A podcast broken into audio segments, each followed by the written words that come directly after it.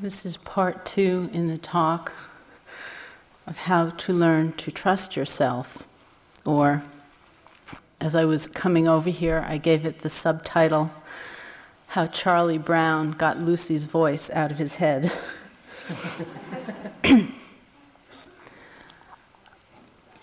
I had talked about having a sense of faith or trust in the power of our own awareness, in our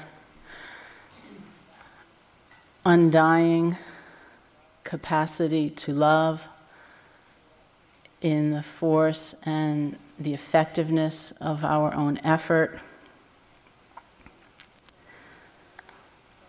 And I want to start tonight by talking about the power of having faith or trust in our own understanding of suffering, of discontent,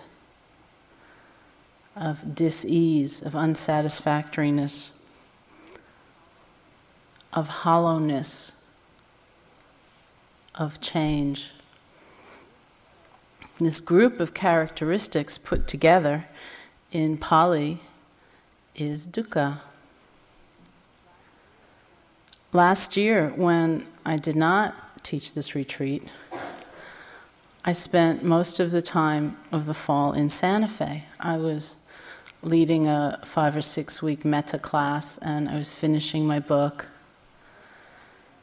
Just at the end of that period, somebody in anticipation of my book coming out uh, interviewed me for a local newspaper. She asked me a whole bunch of questions in the beginning, and they all started with, Well, do you believe in this or do you believe in that? And I kept saying, No, no, no. And finally she looked at me and she said, What do you believe in? Much to my surprise, I'm not sure who was more surprised, she or I. She said to me, What do you believe in? And I found myself saying, Suffering. I believe in suffering. She looked shocked. I was shocked. But it was true. It goes back to that very commonly quoted statement of the Buddha's when he said, I teach one thing and one thing only. That is suffering and the end of suffering. I teach one thing and one thing only. That is suffering and the end of suffering. Suffering doesn't necessarily mean grave pain. It means this sense of dukkha, of the fleetingness of things, things being ungovernable, that we cannot control them. They're insubstantial. They change whether we like them to or not. I teach one thing and one thing only that is suffering and the end of suffering. Perhaps it's this statement, almost more than any other, that has given the teachings of the Buddha this certain air of pessimism in the, the worldly conventional view. But it's not meant to be depressing or disturbing in that sense. It's a tremendous statement of an affirmation of that which, in fact, we already know to be true. I had a friend who got very sick. He was given a terminal diagnosis, and the first thing he said upon hearing that was, I'm not going to make an enemy of my own death, which was a beautiful statement that, in fact, he lived up to. But I think we've learned that, most of us, or many of us. We've learned to make an enemy of our own death. We've learned to make an enemy of our own suffering, our mental suffering, our physical suffering. And therefore, we've learned to make an enemy of our own perceptions, our own vision of what is true. We've learned to make an enemy of life itself in this way. And we all know how easy it is for a child to lose faith in themselves because very often in family life there is difficulty, there's sometimes very great suffering. And what often happens is that in some effort to shield the child from the truth of things, there's a very great silence that descends. It's not the silence that we practice here, it's the silence of denial, of avoidance. And so there may be terrible abuse going on, there may be tremendous violence going on, there may be discord, conflict, fear, insecurity, all kinds of things which are just not spoken about. Or if ever spoken about, they're completely repackaged and manipulated so that they don't really convey the pain of the actual experience. Now, clearly, the child knows somewhere in them what is actually going on. But because there is no external affirmation of what they know quite well to be true, people learn not to trust themselves. There's this split, this great disharmony that arises between one's inner sense of what is true and everything the world, the family, society, the world is, is putting out, is communicating. This is how people learn not to trust themselves. For that reason, that one statement, I teach one thing and one thing only, that is suffering and the end of suffering, is an enormous liberation. Because here it is. This is the truth of things. These things also exist. There is pleasure, great pleasure in this world, and there's a lot of pain. There are wonderful arisings, things, people, times of coming together. And there are partings, there's loss, there's separation, there's passing, there's birth and also death. This is the truth of things. So it's tremendous to have that kind of recognition. Even just that one teaching, apart from anything else, is an extraordinary gift to us. There's a different quality of silence that we practice here that isn't the silence of covering things up. We're trying to pretend that everything is oh so nice and very pleasant. It's the kind of silence or the quality of silence that we practice here that gives us the opportunity, it actually gives us the chance to discover and nurture and honor and respect our own sense of what is true. And there's some pain in this. The poet Rumi said, Pain will be born from that look cast inside yourself, and this pain will make you go behind the veil. It's natural in this process to feel pain, to feel uneasy, to feel lonely. Because look at what we're doing. In some way, we're questioning everything. We're questioning who we are, questioning what our lives are about, we're questioning all of our assumptions about happiness.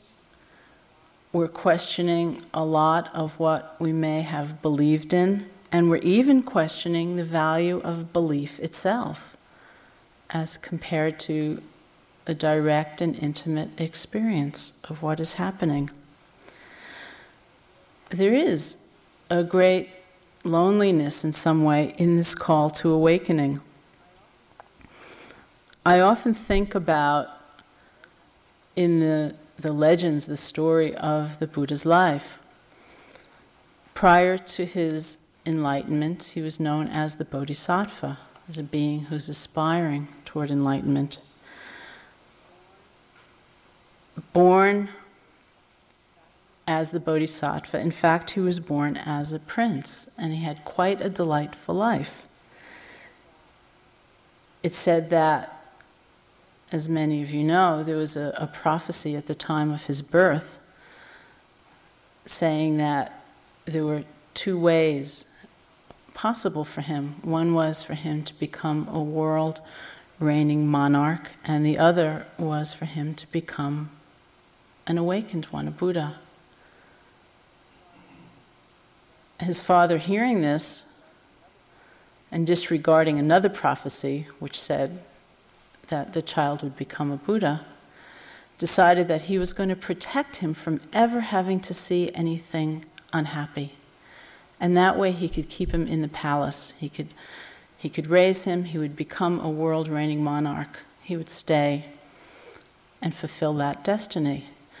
So it said that his father would do things like he would employ a team of gardeners to go into the, the palace gardens at night to pluck out any withering blossoms so that no such unsightly thing would fall upon the eyes of the bodhisattva and he would not be moved to question. He would just enjoy his life of pleasure. It's actually that seeing of, of suffering, of death, of loss, of change. That's what moves us to question. It's easy to be unconscious. There is nothing easier.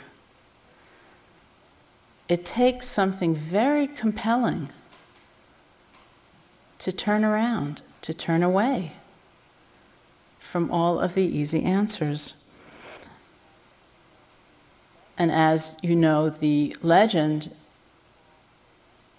it was at the age of 29 that the Bodhisattva actually left the palace grounds and saw an old person and a sick person and a corpse and then a renunciate, which was his call to awakening. It takes a lot to unstick, to turn around, to turn away. And as much courage and integrity as there is in that movement, there's an uneasiness, there's a loneliness, because we're giving up the easy answer. This is from the poet Ryokan, who was a Soto Zen monk. He was born around uh, 1758. He said, I sit quietly, listening to the falling leaves, a lonely hut, a life of renunciation. The past has faded. Things are no longer remembered. My sleeve is wet with tears. I was always reassured in re- reading things like that. Because I used to have this fear that these, in these days of old, the men and women who were practicing the Dhamma made the decision to practice and suffered no more from that day forward. And it was only I that seemed to find some difficulty in disentangling. And all of the questions and all of the um, demands of the spiritual life. Yet it's not a pursuit of pain. The loneliness, the dis ease, the, the questioning transforms into a sense of refuge. It's hard to leave home, but then we discover a very different meaning of home. Those questions, that uneasiness transforms into a recognition of being in harmony with the truth. This is why we practice to live and be in harmony with the truth, not to be apart from that. And that's real loneliness to be cut off from the wellspring of the truth. It's like as we live our lives ordinarily, it's like seeing a mirage. We see an oasis in, in a mirage. And then we create first a fence around it to protect it and defend it, and then a whole village. We We create a way of life around this mirage. That is real loneliness, being lost in our own dream with a great sense of futility and a real waste of time. We practice to live in harmony with the truth. It's not as though, according to the teachings, there was a solid, permanent, or there is a solid, permanent, unchanging entity called self within us that has been taking care of us, that's been showing us a good time. And somehow in this practice, we're going to eradicate it. When we envision the practice in that way, it's terrifying. It's a sense of annihilation. But really, we practice just to be in harmony with the truth. Now, the Buddha posited that this solid, unchanging, separate, permanent, unyielding, in control entity never existed to begin with. That's the mirage. And so all we lose in following the path is ignorance, it's delusion, it's separation, it's all that wasted time of trying to protect and defend which, that which has never existed anyway. It's better to wake up from that dream. It's always better to wake up from that dream. It's always better to live in harmony with the truth. It's like our minds are almost like a mirror looking outward. And in the process of turning away, this, this mirror like mind, it pivots back to reflect its own nature. It turns around. And we see what is called the natural radiance purity, luminosity of the mind. As the Buddha said, the mind is shining. This is what we turn around to to clarity, to luminosity, to peace. And as the Buddha said, one who is heedful or one who is mindful is on the path to the deathless one who is heedless or one who is mindless is as if dead already. This is how we can spend an hour, a day, a week, or a lifetime, as if dead already. It's always better to wake up and be in harmony with how things actually are. This is also from Ryokan. The rain has stopped. The clouds have drifted away, and the weather is clear again. If your heart is pure, then all things in your world are pure. Abandon this fleeting world, abandon yourself. Then the moon and flowers will guide you along the way. To abandon the fleeting world, to abandon ourselves, doesn't mean to throw it away or hate it or despise it or condemn it. It means to unstick, to allow the mind to turn around, not to be so fascinated or repelled by objects, not to be so caught in elaboration or judgment around our changing experience but to allow the mind to turn around, to see itself, to see its own nature, to rest in that natural purity. Then the moon and flowers will guide you along the way. So it's almost as though in our practice we're pushed from behind by suffering, which makes us wake up, ask some difficult questions, not take the easy answers, not stay stuck to objects that come and go, to experiences that come and go. We're pushed into waking up, pushed from behind by suffering, and we're pulled from ahead by the Dharma. The Dharma, as you know, has many meanings, that word. It means the truth, it means the teachings, it means the law, it means the nature of things, and it also means that which supports us, that which protects us. that which upholds us.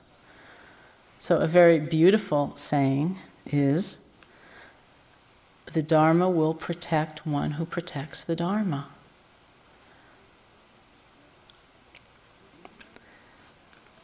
We begin to have faith in our own experience of the truth, in seeing things how they are. It's like we hear the ocean rhythms beneath other sounds when we're staying by the ocean. And we learn to see clearly through experience some of the fundamental laws of nature that are operating in our lives. These laws classically are impermanence and dukkha or unsatisfactoriness, and that very difficult concept of egolessness or selflessness, or one might say transparency, insubstantiality of all things that arise in the world. This is what practice actually is. And fortunately enough, since it's said that every single thing that we can know or feel or have happened to us shares these three characteristics, it's another way of saying it doesn't matter what happens to us in our practice. Whatever arises, painful or pleasant, joyous or sorrowful, mental, physical, boring, exciting, whatever it is, it is of these three characteristics. And so we can see them anywhere. Sometimes one or another of these characteristics is very pronounced, it's very prominent in our practice, and practice often takes a different flavor depending upon what is most pronounced. Sometimes we're seeing impermanence, but we're seeing impermanence in a way that, quite without thought or contrivance or wanting it to be so, we're seeing impermanence in a way that emphasizes the beginnings of things, the arising of objects. In those times in practice, we're living in a world of creation, of coming into being, and it's glorious. We see, we see all of this universe, this play of phenomena, this world of presentation. We see it as it's arising. And it's wonderful. It's beautiful. We like those times. Sometimes we're seeing impermanence, and again, this isn't a decision that we make or, or an effort. Uh, you know, it's not like a menu. You know, we say, well, today I'd like to see impermanence, and uh, we'll leave dukkha off until, you know, I'm a little stronger or something. Uh, it's just how things evolve. Sometimes we see impermanence in a way that emphasizes the passings of things. Everything seems fleeting, it's falling away, it's falling apart. We don't have a sense that we can take a stand anywhere, that we can hold on to anything. Everything is dissolving. Sometimes what is most pronounced is a sense of unsatisfactoriness. Sometimes it's, it's the transparency of things. It's all good practice. And it feels very different at different times. Usually, we tell ourselves a story about what's happening, and we believe hugely in that story. It's a very rare person who will say, Well, everything seems to be falling away. I'm uncomfortable in my mind and my body. There's nothing to hold on to. I feel lonely. Uh, I can see that there's no, no place to take a stand. There's no home in samsara. This is really good practice. Mostly, what we say to ourselves and to whoever we happen to be talking to is, I'm a mess. You know, I can't practice. I can't seem to connect to anything. I feel really bummed out. I'm, you know, I'm depressed. uh, you know, there must be something wrong with me. This isn't the right time for me to be doing a retreat. And, you know, everyone else is fine and I'm, I'm having a terrible time of it. That's the more common thing. But dukkha, when it manifests, may come through a personal story, but that's not what it's about. It's about opening to that part of life that aspect of our experience, which is very true and which it takes quite a bit to open to. There's very little in our world, very little in our conditioning that's going to affirm the power and the, the importance of that opening. And yet it's very important. Sometimes we experience dukkha very directly and graphically. Our knees hurt and our back hurts and, and our mind hurts. Sometimes it's in a much more subtle way. You can't note what's going on. Your practice doesn't seem to be going very well in your assessment. Sometimes it's about the lack of ability to control things, the ungovernability of the mind. You know, I decided that I will not be sleepy anymore in this retreat, and then I fell asleep. it's dukkha. I've had, I can't even count. I was trying to think about it when I was working on this talk. I couldn't actually even come up with a number because it was so big. I've had countless interviews with U Pandita where I've gone in and I've said to him, things are really bad you know, my knees hurt, my back hurts, I have uncontrollable movement in the body, my mind is all over the place, I can't practice, things are really bad. And he looks at me in response and says, This is dukkha, isn't it? Then I look at him with this, this face of enormous expectation, waiting for him to say the magic thing the one little technical change that he's going to suggest, like walk a little more, sit a little more, or you know, sit in a chair, or don't sit in a chair, or count your breath. I'm waiting for him to say the magic thing that's going to make the suffering go away. So I just sit there and I look at him with this, this face of enormous expectation, and he repeats, This is dukkha, isn't it? which was very compelling after a while. This is dukkha. And what he was saying to me was, this is right. You know, this isn't just a personal drama. This is an opening into this aspect of life. This is how it is. This is one way it must be seen and acknowledged. Not to immerse yourself in it, not to get lost in it, but to be that fully open. Another way he said it one time to somebody was stop trying to make things better. Just be with things as they really are. This is a very delicate teaching because it doesn't mean just be passive or that there's never a time in our lives when we should try to make things better or uh, even in meditation, it doesn't mean that there's no time when we should be rebalancing something in some way. It means that grasping, that fervor to control, to make things all right, to not have to look at the fact that sometimes it's not all right. Sometimes it really does hurt. That's what he's talking about. Stop trying to make things better. It's a very delicate teaching because the suffering that we experience, the dukkha, is not just gratuitous suffering. I have an incredible memory of my very early practice, which was so painful. And I remember at one point I went marching up to, to my first teacher, who was sitting calmly in the front of the room. I looked him in the eye and I said, Isn't there an easier way?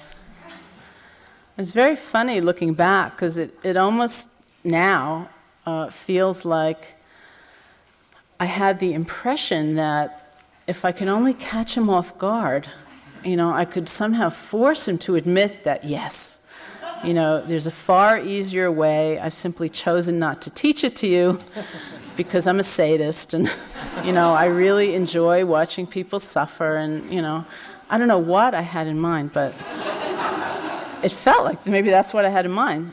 And I went up to him and I, I asked just that. I said, Isn't there an easier way? Just like that. And I actually don't think he answered me. I think he just laughed. But what I remember most from that time was the look in his eye, because it felt as though he was relating from a place of timelessness. It was so vast, it was so huge. It was as though he had watched me in lifetime after lifetime. And that was his genuine perspective. So that the difficulties I was having in sitting still because of my knee pain that afternoon, it was truly difficult, but it was held in such a huge, vast perspective. It was really timeless. And in fact, this is how the Dharma is it's outside of time. It's absolutely timeless.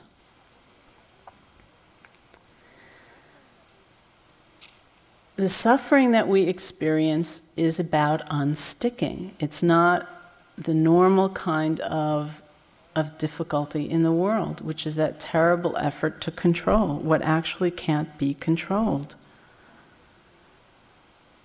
It's about looking anew, letting go, learning about ourselves.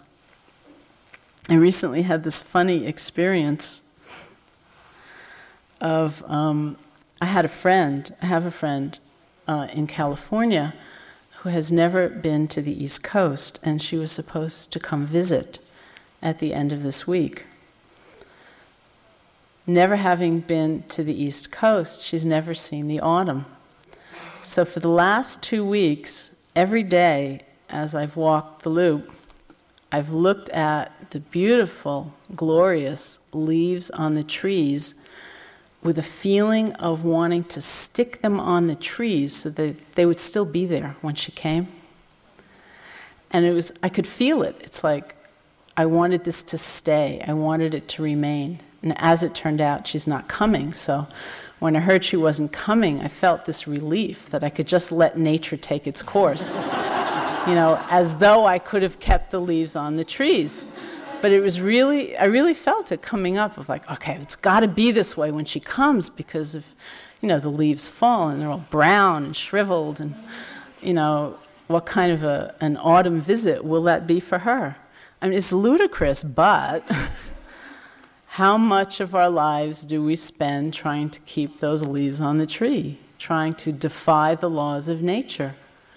as though we could control it for the sake of our own pleasure, to be able to exhibit it to others, to keep things from changing. It's very oppressive. That is really terrible suffering. We say that the kind of dis-ease, uncertainty, relooking, unsteadiness, loneliness, fear, that one experiences in the Dharma is the kind of suffering that leads to the end of suffering.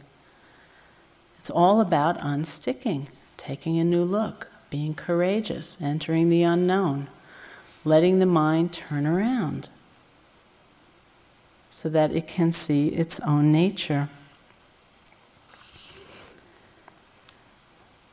This is from Aristotle, who said, Suffering becomes beautiful when anyone bears great calamities with cheerfulness, not through insensibility, but through greatness of mind.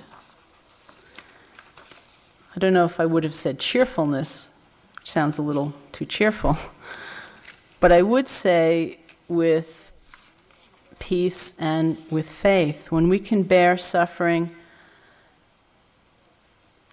with a sense of peace, with a recognition of faith, of trust in this experience, then that really is greatness of mind.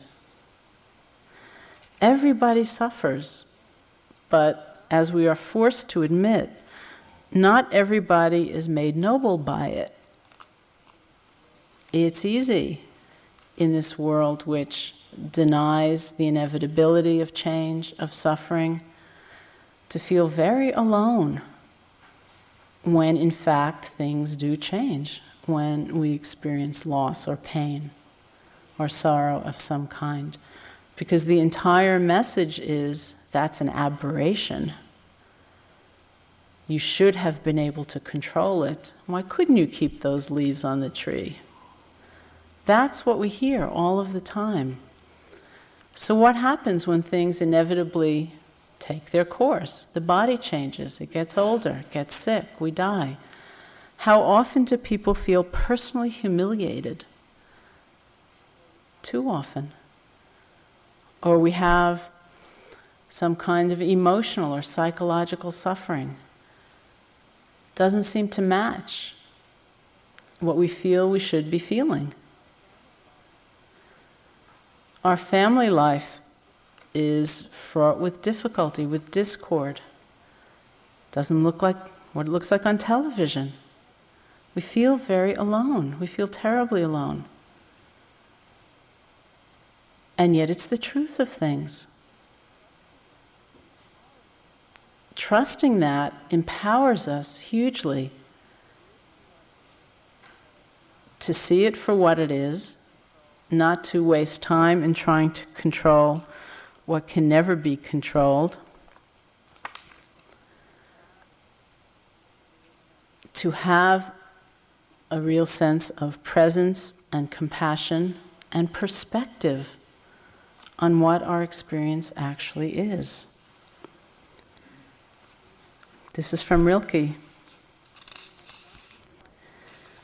So you must not be frightened if a sadness rises up before you, larger than any you have ever seen, if a restiveness, like light and cloud shadows, passes over your hands and over all you do, you must think that life has not forgotten you, that it holds you in its hand.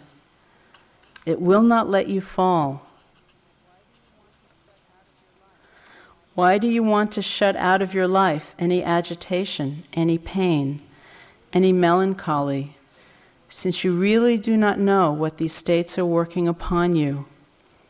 Why do you want to persecute yourself with the question, from where is all this coming and to where is it bound? I found that reference to persecution very interesting because in the Abhidhamma, in the Buddhist psychology, as different mental states are talked about, they're often talked about in terms of their uh, characteristics, in terms of their function, in terms of their manifestations. And persecution is talked about in reference to the manifestation of anger when we are lost in a state of anger, of protestation, there's a quality of persecution to it, according to the teachings. That means isolating, narrow, limited, overwhelmed, oppressed.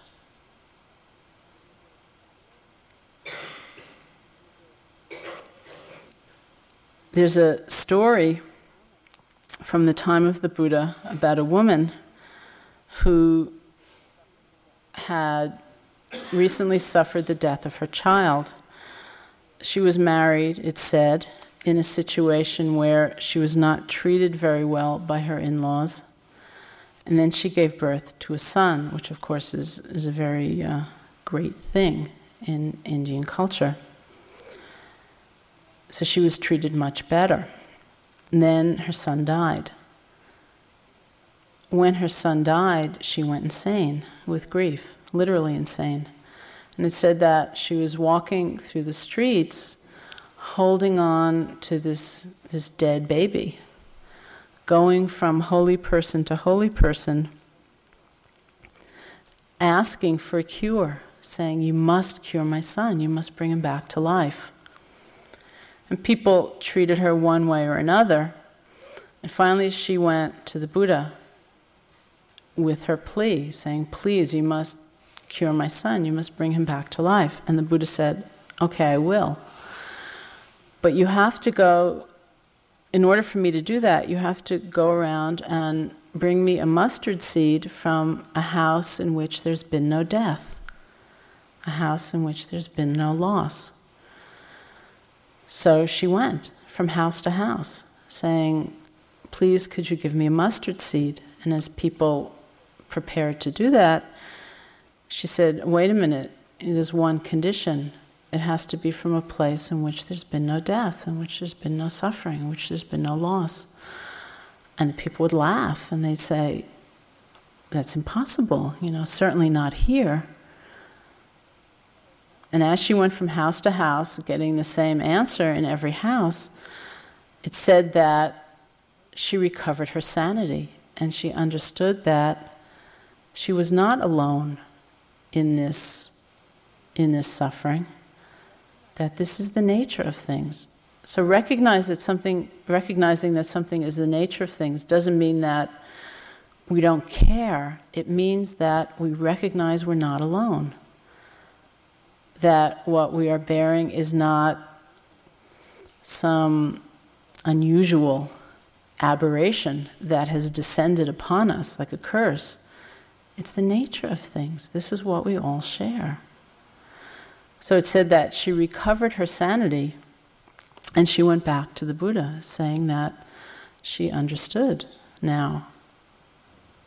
She buried her, her child and became a nun. And I'm sure you'll all be happy to know that she became fully enlightened. so we open to this pain not for the sake of getting depressed uh, but for what it has to teach us to see things in a different way, to have the courage to let go, to recognize that we're not alone. We could never be alone in this kind of experience. To have the, the faith and the determination to persevere, to keep going, not to get lost in that swamp of judgment about our experience. To see that the most important thing is to see through things to those, those innate truths, those laws which are waiting to be revealed to us. We call it the suffering that leads to the end of suffering. And we need to have faith in that, in the rightfulness of our own experience in the greatness of our own minds, in the truth of what we perceive, and in the power of all of its effects as we learn to, to relinquish, to have compassion, to care, and not to feel so alone.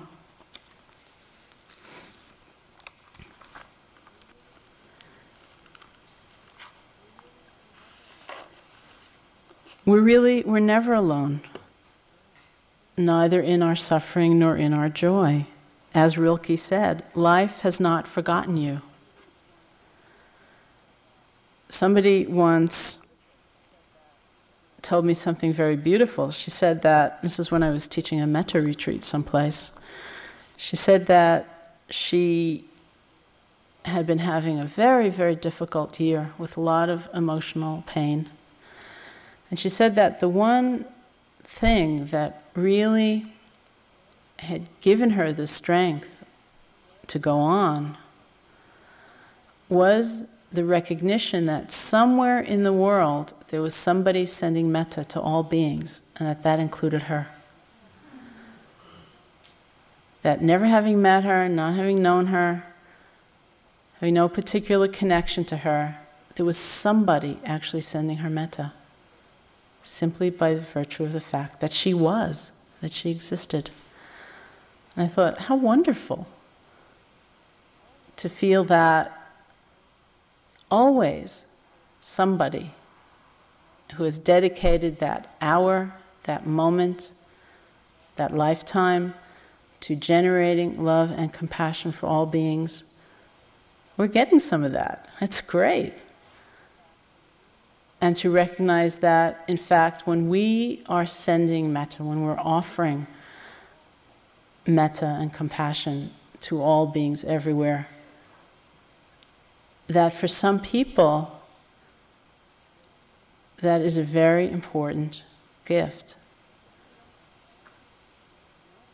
Just to know that without knowing anything about you, without knowing who you are, it's not because you're nice, you know, and it's not because you deserve it in the ordinary course of events because you gave me a gift or something like that. Simply by the fact of your being, there is somebody who is wishing you well, really wishing for your happiness. We're never actually alone. Neither as recipients nor as those who can make this kind of offering.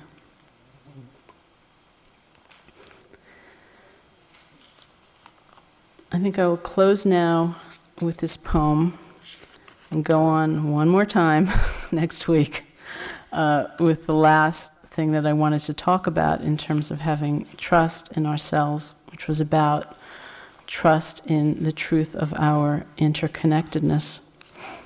This poem is from a woman who lived in Japan about the year 1000. Her name was Izumi Shikibu. And this is what she says Although the wind blows terribly here, the moonlight also leaks between the roof planks of this ruined house. I read that and I thought, well, how wonderful. You know, the house is ruined, it's falling apart, the roof planks are separate, probably falling down on her head. And the wind is blowing terribly, but the moonlight, given that nature of disintegration, of falling apart, the moonlight also has a chance to come through. Let's sit together for a few minutes.